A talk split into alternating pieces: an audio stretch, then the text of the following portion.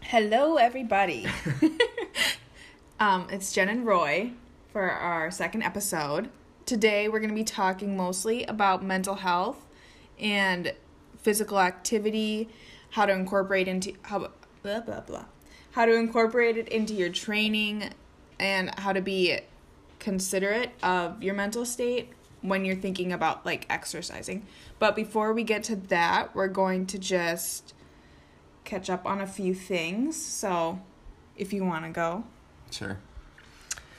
I finally finished uh, finals today. I had my last one this morning. I took it at the gym, which wasn't ideal. Um, the Wi Fi was down. I took it on my phone, but we made it. I did all right. Um, I had a really good professor for this class, and that made a huge difference for me.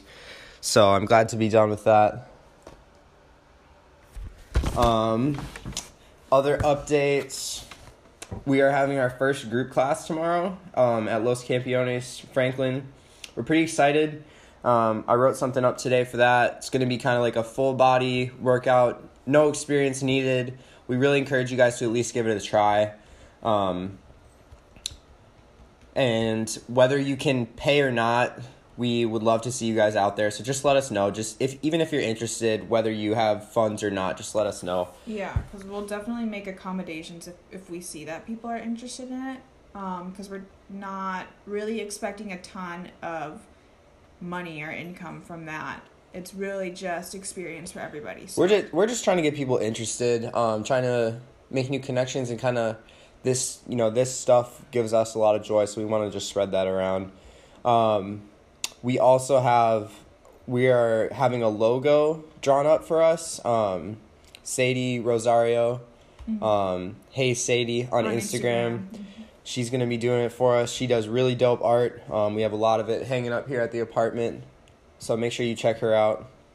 Um, last thing, I just have a few kind of updates on. We hit on a question that asked about eating late at night on episode one and I kind of just spoke anecdotally about what my own experience and and just the ge- my general knowledge about it, but I wanted to look a little bit deeper into it. So I found an article on Stronger by Science, which is a really great website. If you're into this stuff, if you're not so much into this like research stuff, you probably it's it's not going to be super interesting to you, but um, this article was on there written by Danny Lennon. It was published just November 18th, 2019, so really recently um, just a couple caveats before I make these statements here. This is not, these are going to be, keep in mind that these were controlled experiments. These things are not necessarily, um, you're not going to be able to implement these the same way they did. These were well controlled studies where everything was done for these people, and that's how they got these effects. Um, I do think you, you can try and adopt some of these patterns, but especially with the the topic being mental health today, there are just so many factors that go into what you eat, and when you eat. Um, so it, it's really just kind of a fun like learning opportunity, and I wanted to make sure that I cover my bases and put out good information. So I went back and did some research.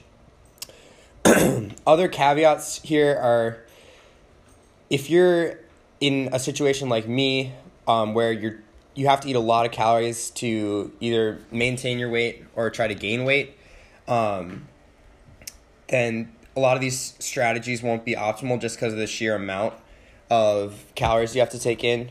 Um, but here we go.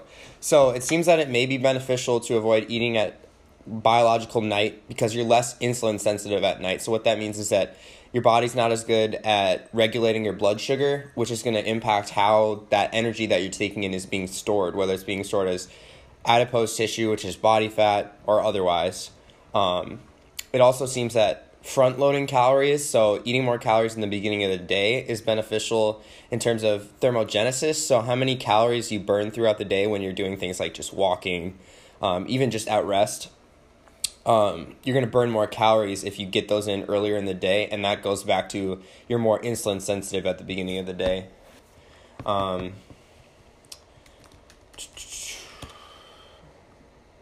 it also seems that it's beneficial to adopt a consistent eating pattern if you can. Um, like I, I said at the beginning, we know that's not realistic for everybody. Everybody has those crazy days where you just can't eat and stuff happens. Um, but these are like I said, these are really ideals that you can try and implement on a smaller scale if you if you want to. Um, lastly, it seems that intermittent fasting can be good for weight loss if that's a a strategy. I know a lot of people it's kind of like a, a trending thing. I think as long as it's well controlled and you're making sure that you're still getting enough nutrients and enough protein, then you'll you'll be all right. Um, that's pretty much it. If you have further questions about that, Jen.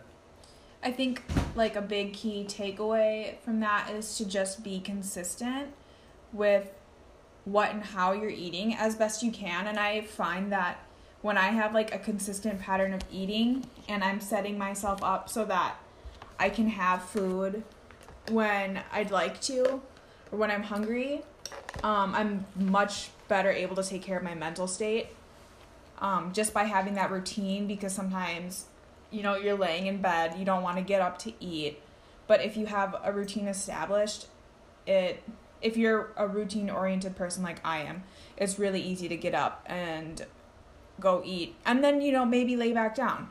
But um i just think having that routine and that consistency can be really good for your mental health as well. Yeah and the the research bears that out. I just wanted to add to that that i mean i don't follow this shit like not even close. I'm eating right now um, I'm eating cereal right now. I'm just trying not to eat too close to the phone so you guys don't get grossed out.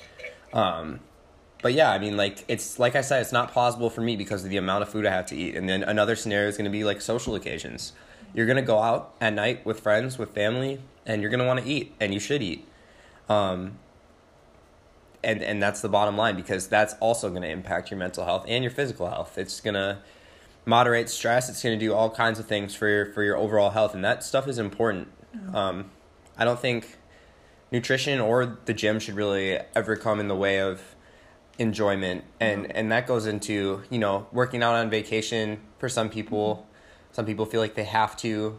Um, that's a, a different topic for a different day, but that's that's sort of that research I came up with, and hopefully that provokes some thoughts for you guys, and will make you think a little bit more about your what what you're doing, and if you have further questions, feel free to reach out. Um, now we're gonna get into the topic today, unless you have mm-hmm. anything else, Jen. Um, I think that something we should say right away is we're I'm not qualified to give anybody advice. I'm just going to be talking about what works for me and what I have heard works from family members, friends. I'm not going to try to like give you like a definite solution because um, we got a lot of really good questions but yeah so that should be known yeah i think just everyone has their own relationship with um with mental health and and with the gym and in the way that those two interact. It, exactly, and they they do interact. There's a huge interface between those two. So how I'm kind of looking at is I I plan on giving sort of my anecdotal experience, my you know my journey as a in terms of mental health and and how the gym has played into that, and then I have like I said I wrote. Um, I'm not sure I said this actually, but I wrote I recently wrote a paper on strength training and mental health for one of my psychology courses. Um, so I do have some research based evidence here for you guys. This stuff it works, mm-hmm. um, and we'll talk more about that when we get there. But do you want to start off with just kind of your story when it comes to it? Yeah. Um. Hmm. I guess I've always dealt, as many people have, with anxiety, depression, definitely body dysmorphia.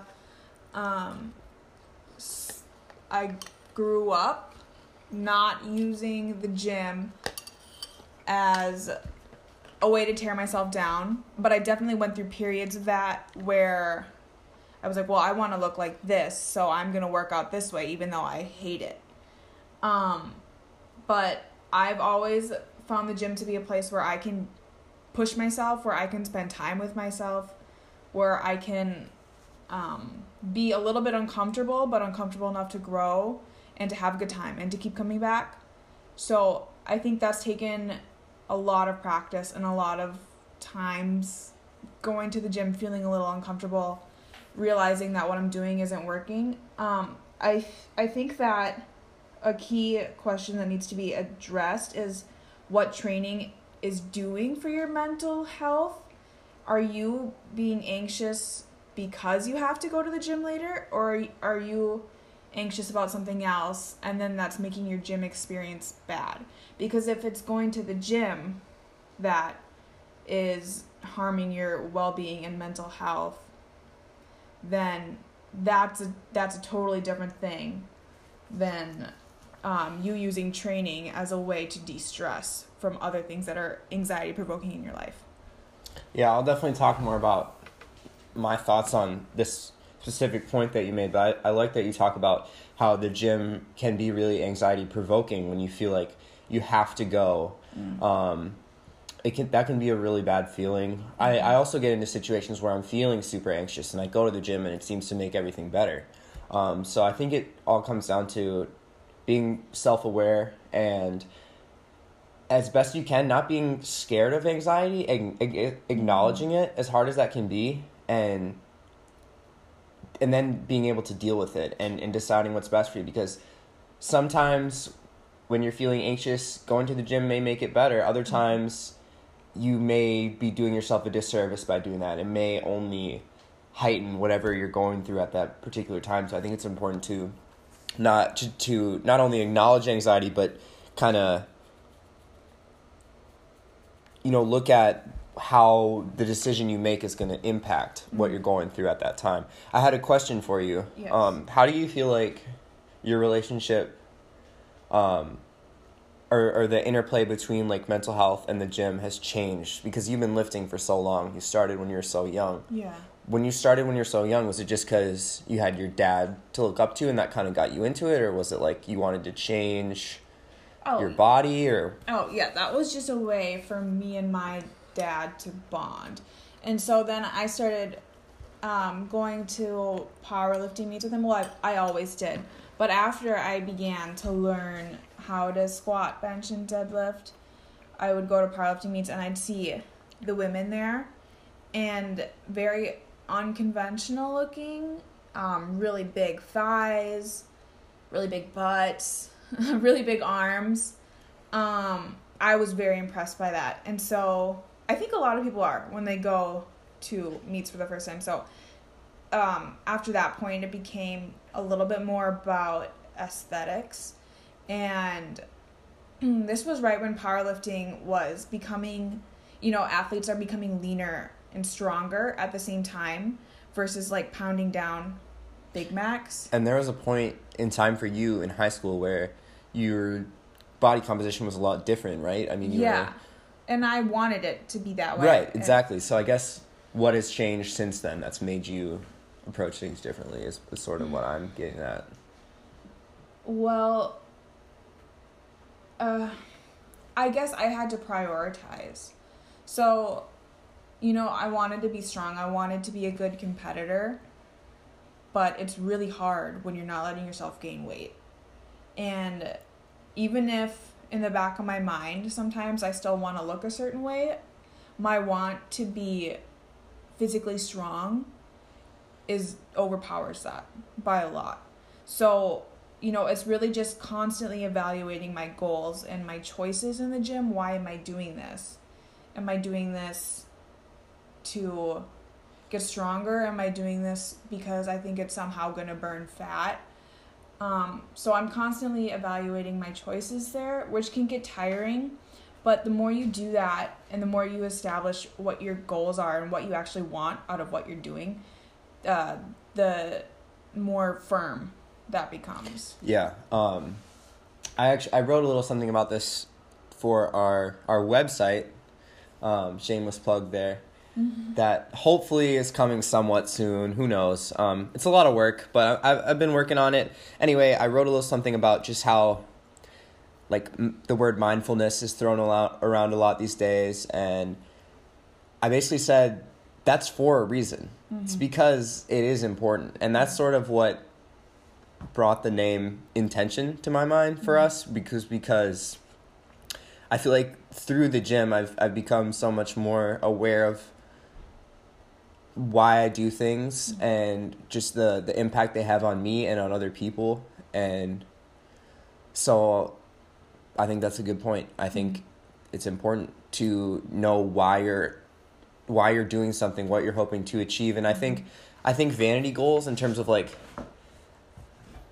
changing your body or wanting to look a certain way, I think those can be good. I think they mm-hmm. can be good motivators, but I think your mental health has to take priority over that. You know? Um yeah.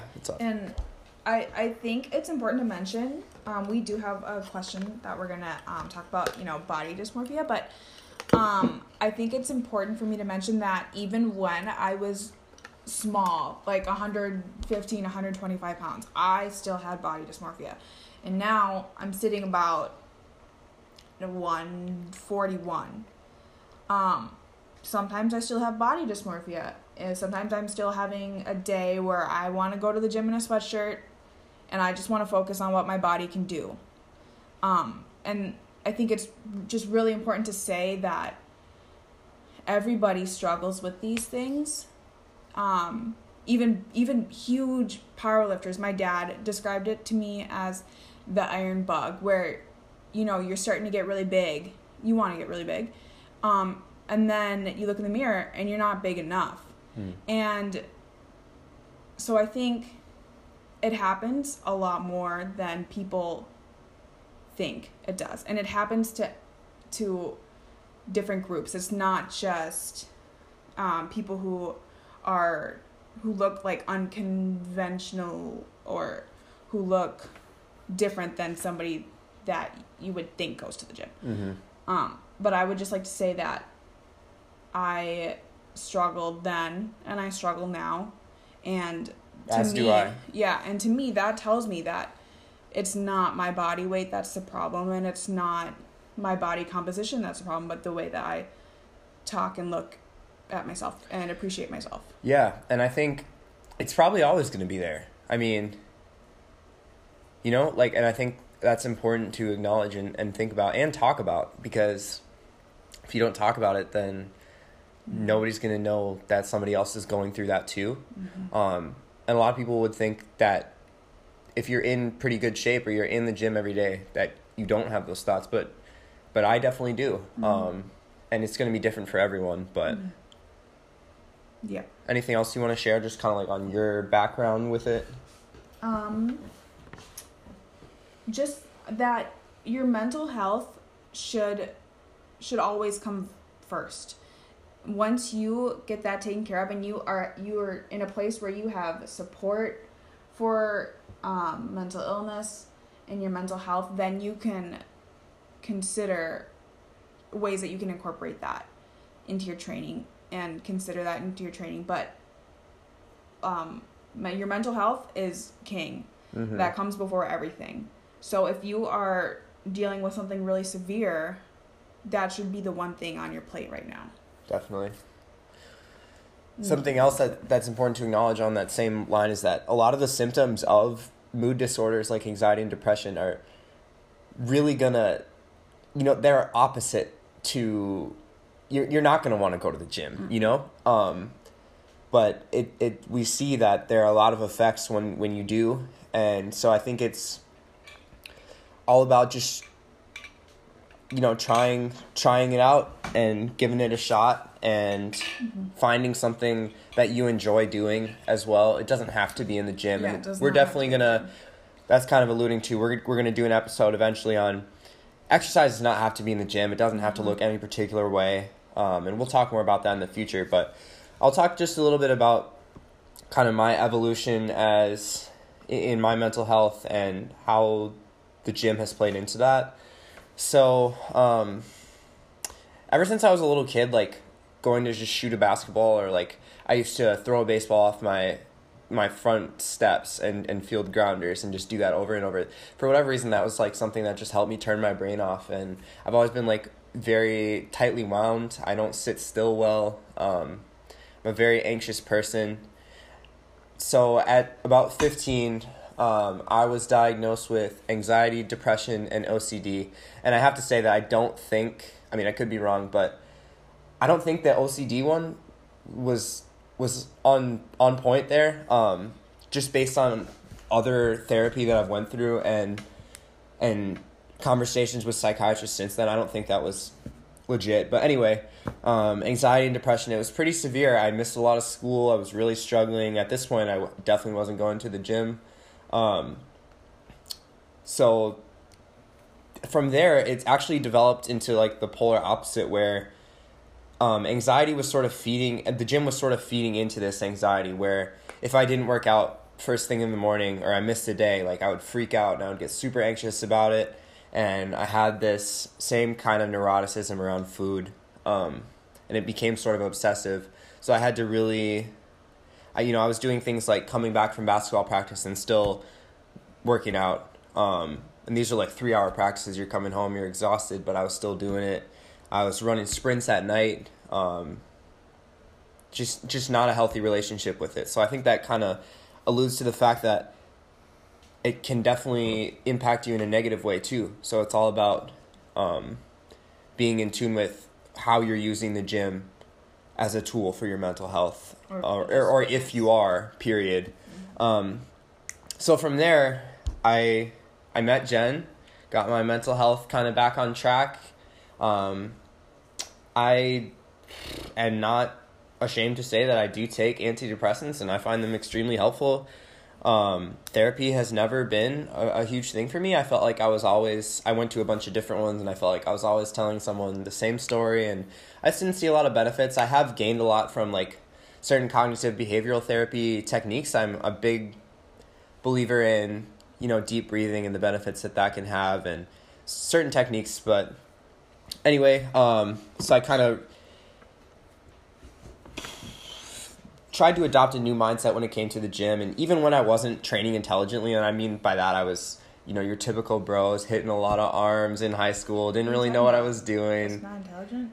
Um, I was just but I was happy to be in there and I always felt such a good relief from training and I was becoming more confident as I started to gain some muscle. Um, I started to believe in myself a little bit, and that was just those that hour or two that I spent in the gym was time I spent feeling good about myself, and then I had something to look forward to the next day. So at that point, it kind of switched for me from being a negative to being a positive, and since then, I've had, especially this past fall, I've had these crazy days where it's go go go, and I'm getting up at 4:30 in the morning to go to an internship, and then I'm training myself going to school, going to work, personal training sessions at night, and just the only thing that really gets me through that is knowing that I'm gonna, huh? Me. You, obviously, and I was gonna say that.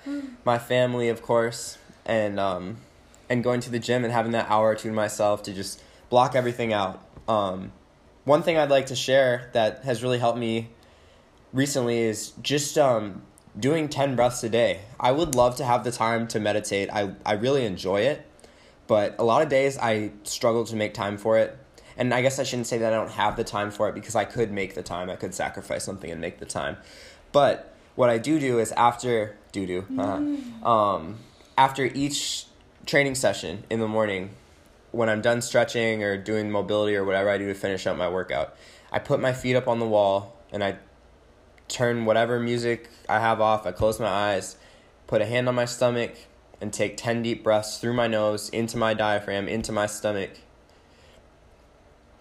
And that just really like it, it takes you from that fight or flight mode to just kind of rest and digest, relax, recover. So if you're ever having a hard time, just take those 10 breaths and and see if that works for you because I get incredible benefits from that, and it really helps me just start my day and feel a lot more calmer going into the day. Um, yeah, that's that's sort of where I'm at with it. So, do we want to get into some research? Yeah, I'll go over it quickly. I like I said, I I don't know what people's interest levels are on this stuff. I personally I love reading research and stuff like that. I'm very interested in it, but um, we won't get into like the nitty gritty. I'll just share some quick stuff and then we'll do questions. All right. Wait, I have something after you. Yeah, what's up? After you. Oh, okay. Wait, what do you have? The article. Oh, okay. All right. So, the first study I wanted to share, and if anybody wants to read the whole paper that I wrote, um, just DM me. I'd be happy to share it. It's a little long. Um, anyway, So the first the first study that I looked at was um, a systematic review by Strickland and Smith that was published in the Frontiers of Psychology, and they looked at the anxiolytic, which just means anxiety reducing effects of resistance training. So it seems that at least from what I saw, there's way more research on aerobic, like cardio, and and mental health than there is on strength training and mental health. I guess that's just because strength training has become so much more popular recently. Um, but they found that strength training can reduce or can impose like anxiolytic effects, so anxiety reducing effects just from a single session. So this is what I'm talking about. Come try the group class. Mm. Just give it a shot and and see how you feel because apparently and, and this is well documented that a single session can reduce anxiety as can long long term training. Mm-hmm. Um, this particular review said that resistance resistance training at lower intensity may produce more robust effects. Um, and they were looking at like less than 70% of your one rep max for resistance training. I this is not that well documented. I even saw some research that contradicted this, but I do think it has some merit to it because there's definitely times when you just can't really push yourself because you're feeling on edge or whatever. Um, there are also times where lifting heavy might just, you know, it might snap you out of it. It might do you wonders. So, mm-hmm. just again, just being in touch with yourself.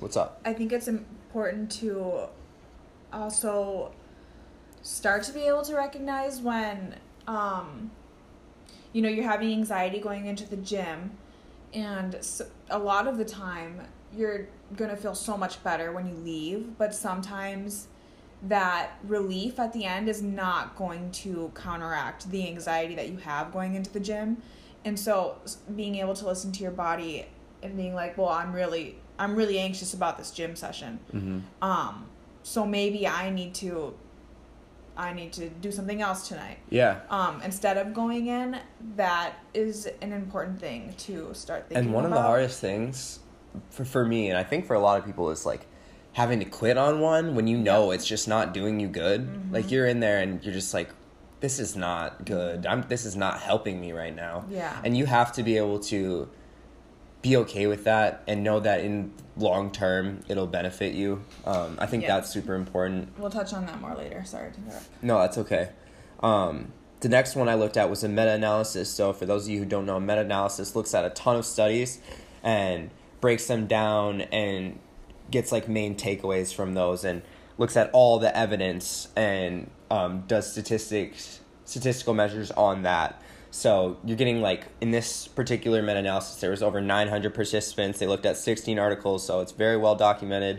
Um, they found that strength training had a greater anxiolytic effect than aerobic training. It wasn't by much, but it was significant. So I thought that was pretty interesting. Um, we know that this is from a Harvard article I found that increased heart rate increases release of various neurotransmitters like serotonin and GABA, which have anxiolytic effects. They reduce anxiety. Um, as you know, serotonin is in a lot of um, psychiatric medications um, for treating depression, treating anxiety. So you can get a natural boost in that just by exercising. And that wasn't looking specifically at strength training, that was just looking at increasing your heart rate. So that could be aerobic, that could be yoga, that could be kung fu, that could be whatever. Mm-hmm. Um, let's see. Lastly, so something that I thought was super interesting was it seems that well aerobic training so like that's going to be like you're running you're walking you're swimming versus strength training which is going to be most of what you see us doing is um, they have different effects they're both beneficial but they have very different effects so this particular study looked at 48 participants um, and they looked at constructs symptoms of specific disorders and overall distress in um, OCD, anxiety disorders, and PTSD. And they found that aerobic training seemed to reduce reaction to anxiety provoking stimuli. So, how they measured that was they had people inhale carbon dioxide or a mix, certain mixture of carbon dioxide and oxygen, which obviously is going to be anxiety provoking. It's going to feel awful. Um, and the people who had just aerobic trained had less of a reaction to that. So that's pretty interesting. That may mean that if you have something really stressful pop up in your day and you did some you know you were on the elliptical earlier that morning, you may be better equipped to deal with it. Um, whereas strength training reduced anxiety sensitivity, which is your reaction to the prospect of anxiety. So like that's what I was talking about earlier, where basically your fear of encountering anxiety, which is a big thing for me. So that's really cool. It um, also increased uncertainty tolerance, which is something that I really struggle with. I hate not knowing what's going to happen. I love having structure in my life. Um, so apparently, I need to strength train more. Um, that's pretty much all I got. I just thought it was super cool, and the, the number one thing I took away from this research is that all exercise has a positive impact on your mental health. They might induce different adaptations or effects, but you're going to be better off doing anything than you are doing nothing. And so, even if that means walking around the block, that is going to be beneficial for your mental health. Or just playing with your dog. Yeah, it can be anything. And we're, like I said, you guys will hear more about this on a future episode, but just moving your body. That's all it comes Yeah. down to. And and we'll talk about it more, but Yeah. that's basically what I have on the research side. Did you want to share something about that article you read? Yeah, well, before I do that, I'm even thinking about um, ways that you can exercise your brain. So, like reading, um, reading studies, doing puzzles, stuff like that. Um, that will be more in our episode. I just want to make sure that we're being like inclusive. Yeah, yeah, definitely. And um, that's a good point. Um Yeah, So, I like that. all right, I'll hop into this article. So this is um, powerlifting specific. It's I go on Elite FTS way too much. Um, they have really great articles. They're free. I would suggest um, going to check them out if you have any questions about strength tra- strength training. There's nutrition. Um, there's just a ton of stuff on there. Um, so this specific article is called Max Effort Modifications for Lifters with Anxiety and or Depression by Joe Shalero. I hope I'm pronouncing that right. Um, so when they say max effort modifications, that's referring to conjugate, um, which is a system of strength training that Westside made popular. um, Let's not go there. well, you know, This episode will be three hours yeah. long. okay, so It's a specific using- style of training that is Yeah. very popular in the powerlifting realm. yeah, a lot using a lot of accommodating resistance, like resistance bands and chains. Um, and max effort is a day in conjugate where you're going into the gym, and typically you're gonna give, um, you're gonna get a one rep max in in a lift. Um, the lift changes quite a bit, um, but you yeah. Just something interesting that I wanted to add is that I've heard that a lot of people you don't know what exercise you're even going to do until you get to the gym, and then people decide, which would have interesting implications for this article in terms Yeah. of the effects on mental health. Mm-hmm. Um, I just thought that was Yeah, no, that was interesting. So, what I really liked about this was that there was this component for lifters with anxiety and or depression. Um, it makes a lot of sense to group people into this way because a lot of people do have anxiety and depression, and that really does affect the way you lift. Um, but I I thought it was relatively new, like a relatively new idea in the powerlifting world.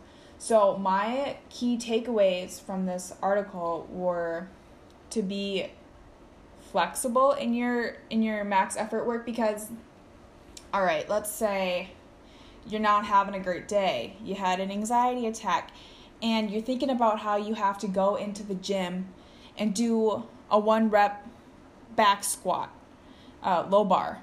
And that's your competition lift. Chances are that pr is very high. That personal best is, ve- is very high. You're and you're thinking you might. You better throw a box in you there. might, yeah.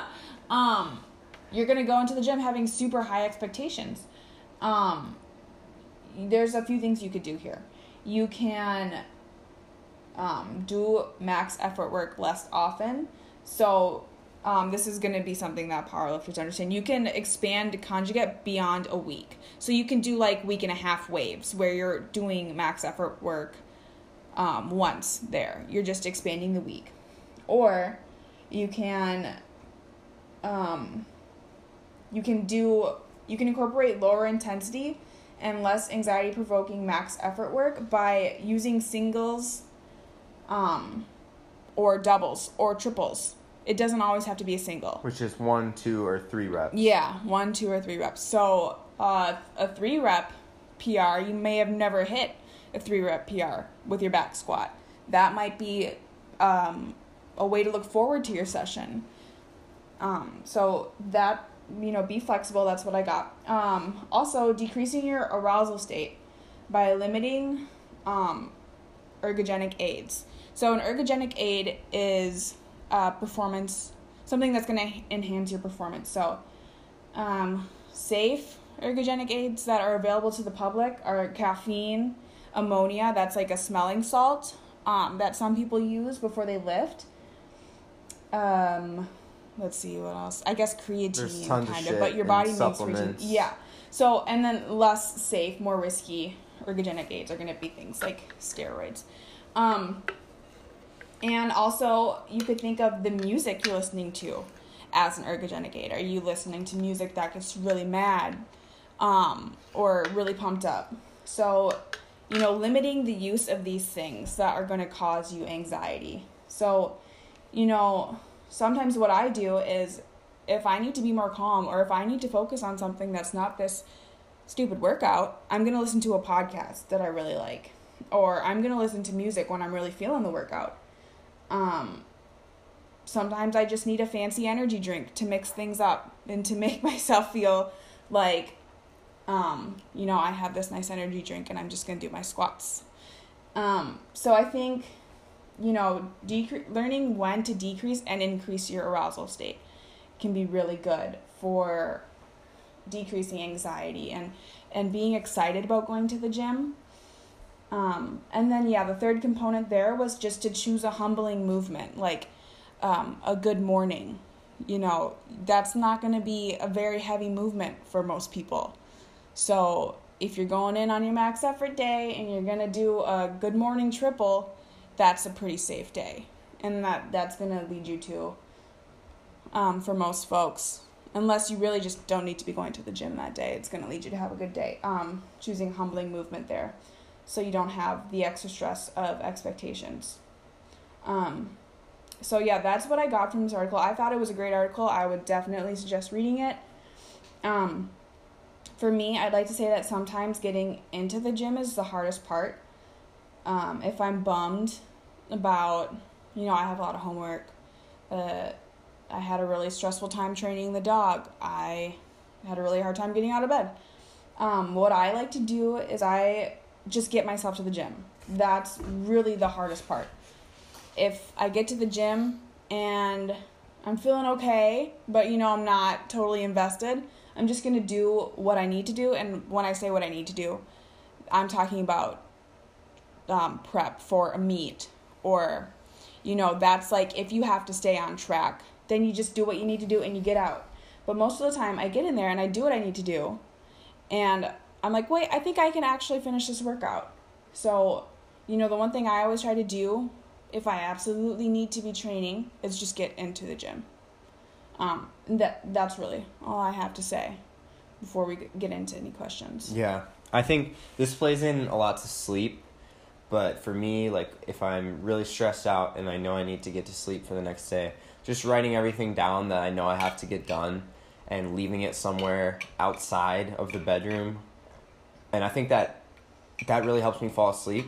It, you can just kind of let go of it. And I think that would be a, a good carryover to the gym. So if you use like a planner and you're feeling stressed out, or maybe you journal, whatever you do, just write down whatever's stressing you out, whatever you know is on your plate, and set it aside. Go kill your workout, um, and pick it back up after. So as we get into these questions, um, I want to thank everybody that is submitting them. That really helps us out and we're really happy to be able to answer your guys' questions. Um, I want to encourage you guys to to keep asking and to ask about anything really, various topics. I think we have a lot to say. We've learned a lot. we definitely we've learned a lot about man, I don't know, time management. I just think that as a couple already we've been through a lot too, so I think and and our relationship is very strong and so I think we have a lot to share. So if you guys have any questions, doesn't have to be about exercise. Feel free to ask them. Um, with that said, the first question I got this week um, regards wearing um, a, a belt when lifting. Um, when should you? Why should you? Should you at all? Um, so I would say if you're just starting out, I definitely don't think it's it's going to be important for you to go out and get a belt for yourself. Um, I think it's really important to first properly learn how to brace without any external cues like a belt. What do you mean by brace? And by brace, I mean basically being able to breathe into your diaphragm and get air throughout your trunk so that you're able to stabilize your spine under heavy loads. Um, so exercises like a lot of core exercises, um, deep breathing, things like that are going to be really critical for that. Um, it's important, an important skill to learn for really actually just daily life too. Like Mhm. you're picking up heavy ass groceries, oh yeah. um, things like that. It's it's good to know definitely. So if you guys would like to hear more about bracing, um, let us know and we can definitely give you guys some exercises or ways to work on it. But so I would definitely recommend learning how to brace before you even consider putting on a belt, um, because the amount of weight you're going to be able to lift when you brace compared to when you don't is going to give you a big boost in the first place. So, why should you wear a weightlifting belt? Essentially, you should wear a belt because it's going to give you something external to push out against. So, when you are bracing, mm-hmm. you have a cue there, you're pushing out on something, and it's not only in the front. A lot of people think when they're bracing, it's just the abs, but it's not. It's really mm-hmm. that whole global stabilization system. So, it, it's not your six pack that's doing the work there. It's really not. It's it's Your back. your you want to have air 360 degrees throughout your trunk. So the belt forces you to do that. Um, on top of that, it's just going to help you stay tight when you when you do get that big breath and hold that air in there and get tension throughout your body, which is going to help you lift the most weight. So, getting into the last part, when should you? You should use a belt.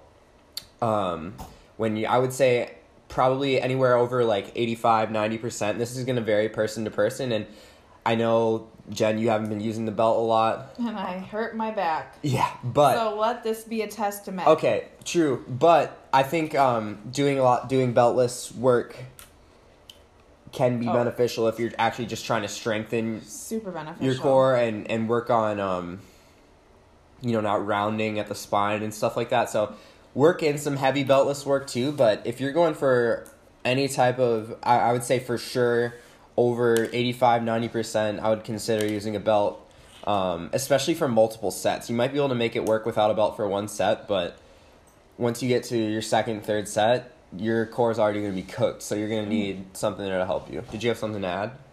Um, I did. Just that, you, you know, doing beltless work, um, taking like a cycle off of using your belt is gonna make it so much better when you're able to use that implement again. Because a belt is not a necessity, and you should be able to learn how to brace without a belt, or, or know how to brace, feel your brace without a belt.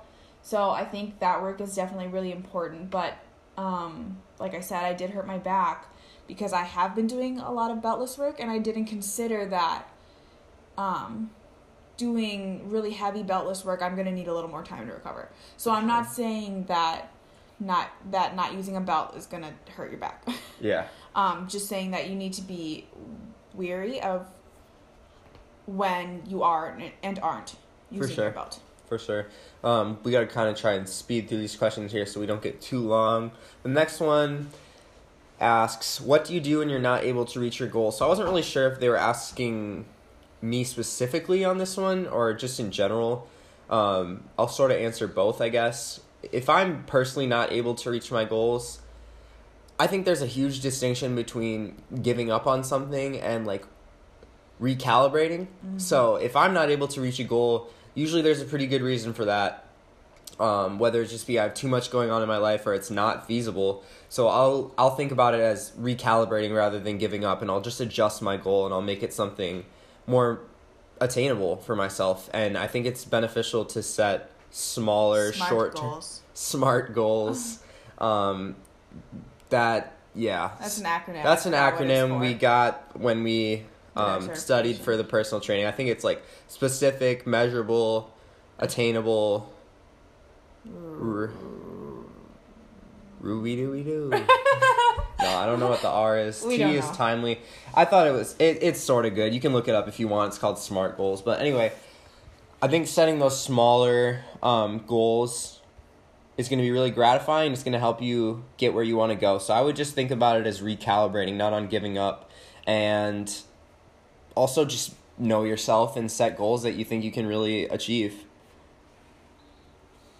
Um, next one, you got this one. How can nutrition impact mental health? I gotta say, I don't feel very well equipped to answer that just without doing my research on it. Um, obviously, I feel better when I have a good relationship with food and I feel good about the foods that I'm eating, whether they're healthy or not. Yeah. Um, but that's just me. I can't really speak to the research on that. Yeah, what I can speak on is that if I feel like my nutrition is serving me and I'm enjoying my food, I'm gonna feel mentally pretty good. And, you know, that shows when I'm not constantly thinking about what I'm gonna be eating in the next hour, or I'm not constantly thinking about what I just ate um, when food is kind of in the back of my mind is when I know that um,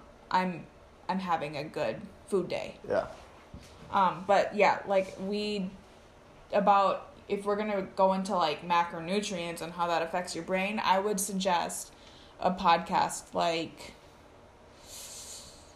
honestly i we can we can look into it um Yeah. it's a very that's a, a very broad topic um yeah. It's just it's just it's important to like what you're eating. i think it really what this person is getting at is how can your relationship with food kind of impact your mental health Yeah.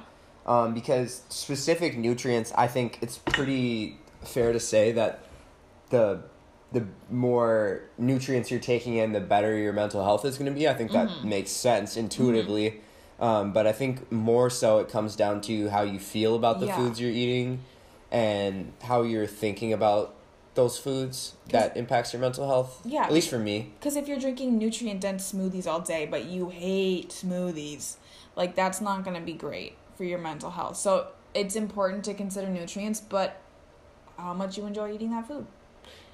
Yeah. And yeah, that's that's that. So Yeah. we can we, We- can dive we- into that yeah time. let us know if you you want to hear more about that um, next one is where do you draw the line when it comes to forcing the gym when you don't feel like it? We touched on that earlier and when it comes to kind of feeling just having a sh- uh, bad day or feeling anxious. Um, this also something that comes to mind for me is being sick. It can be really hard to know when to call it when you're sick.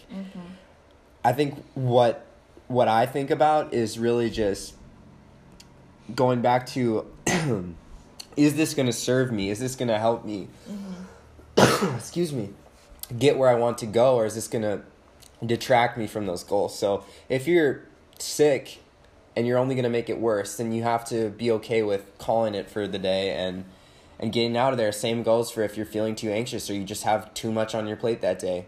Um, that's what it comes down to me is is knowing is this serving me or is this breaking me down? Um, that that's what i think about Yeah, and I think another component of that is is it going to the gym and doing your workout that is stressing you out, that's making you feel bad? If it's literally the fact that you don't want to be doing that workout, I think that is a good time to be like, okay, I don't have to go in today. You know, unless you are are competing in something, I totally think it's fine to just be like, "Yeah, I can do something else today. I can hang out with a friend. Um, or if there's an outside factor, like let's say you're moving, um, or you're going through a really hard breakup, you, the gym is the last thing you yeah should be. Yeah, that's an about. important point it's just that you have to take into account all the factors that Yeah. go into where your stress is at and something that has helped me is like in the past if i really just can't do it that day, Mm-hmm. just try and take a walk. Just try and do something. Get your body moving. I think you'll feel a lot better. And um, Yeah. Def- change up your environment too. That's what I love about training at Los. I feel like this is an ad, but there's three different gyms. So if I if I'm feeling like I'd rather squat at Blaisdell than Franklin, um, I'm able to go to Blaisdell. Or, you know, if I'm feeling like I would rather do an at home workout, sure.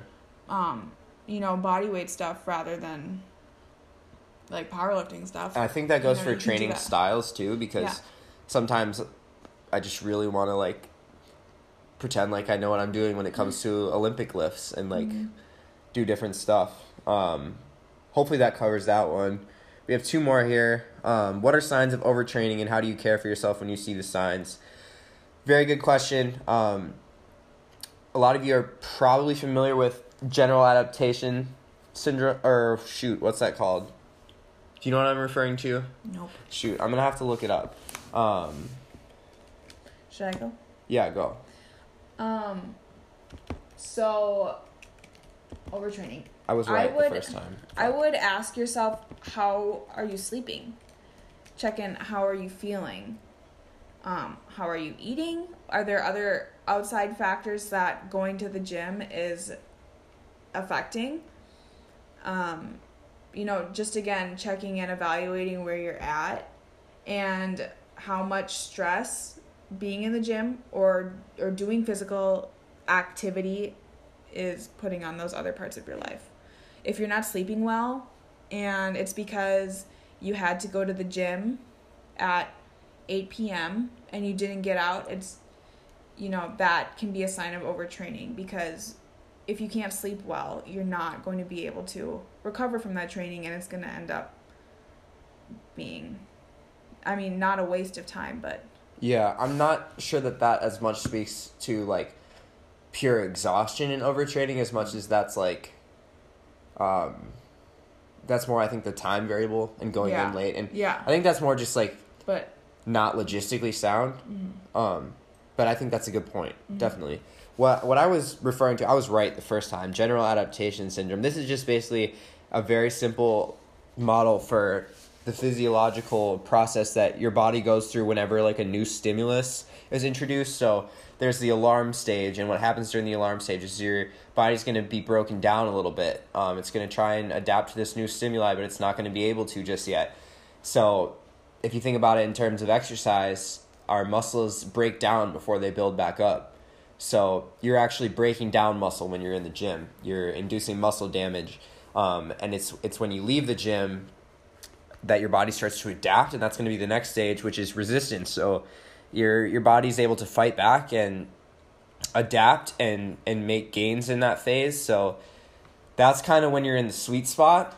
And if you stick with that same stimuli for too long, you'll move into exhaustion. Or if you push at the same intensity for too long, or you keep increasing intensity for too long, you'll move into exhaustion, which is where your body will actually start to shut down. So that's where those factors like decreased quality of sleep and those bio- biomarkers Jen was talking about are going to come into play where you're not as strong, you don't have as much endurance, mm-hmm. you don't have the same appetite.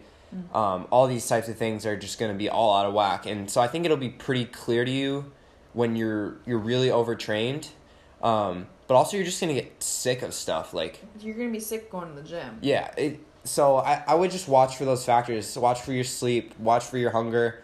Um, watch for your attitude when it comes to going to the gym, and just kind of something that I like to give to a lot of my clients is just like a quick reflection at the end of their workouts to just leave them a little space to write um, anything they might be feeling on that day. So like, Yeah.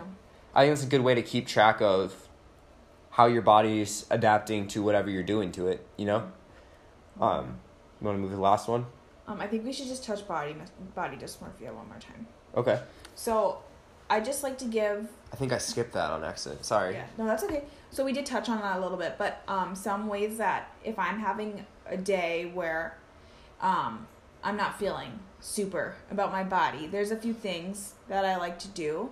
So I'm gonna change the way I dress. Either I'm gonna wear an outfit that I really like, that I really like the way I look in, or I'm just gonna wear something where I don't really have to look at myself and I can just focus on what my body is doing in the gym and how it's getting stronger and how it's working. Um, so working, thinking more about objective things versus subjectively, how do I look in that mirror? So that's one technique I like to employ. I'm not sure how sound these techniques are, but um, yeah. And another one I like to think about is uh, if I'm speaking negatively to myself, I'm looking at myself in a way that is making me feel bad. I'm I think about how I look at other women or other people in the gym and if I I cuz I wouldn't I wouldn't look at a girl and be like, "Wow, I think that she looks awkward in that top." I'm going to be I'm mo- more likely to be like, "I think that outfit is really cute on her." Um so and if I'm having a trouble day with like the way my cellulite is looking, and I see a woman with, cellu- with cellulite, I'm not gonna be like gross. I'm Yeah, gonna be like, I I, love the way that You are your harshest embracing- critic, and that's Yeah. always gonna hold true. So speak to yourself in those times as best as you can, the way that you would speak to somebody at the gym, like or the way that you would think about somebody at the gym. or someone you love. Yeah.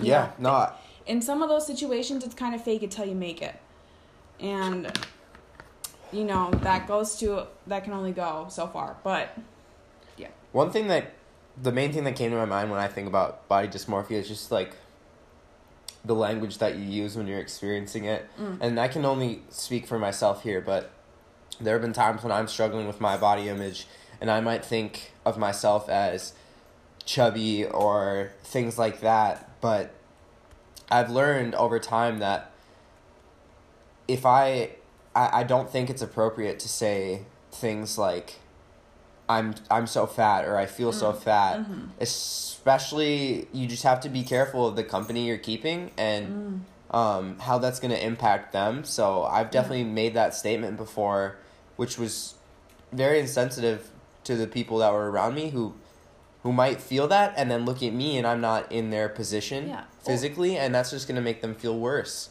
yeah So I just think it's important to watch your language and and and watch how you talk to yourself, Mhm. you know?